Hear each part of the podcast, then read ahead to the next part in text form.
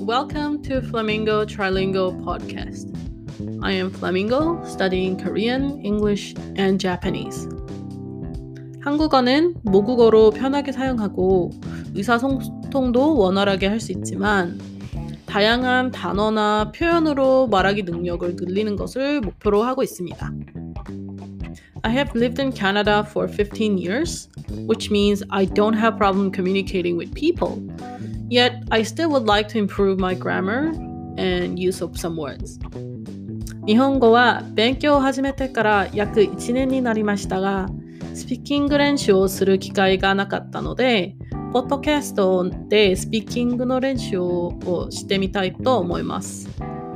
For those of you who are practicing these languages, welcome to join my language learning journey. I hope my stories are intriguing and interesting for you. Thank you for listening to my podcast, and I look forward to having you back.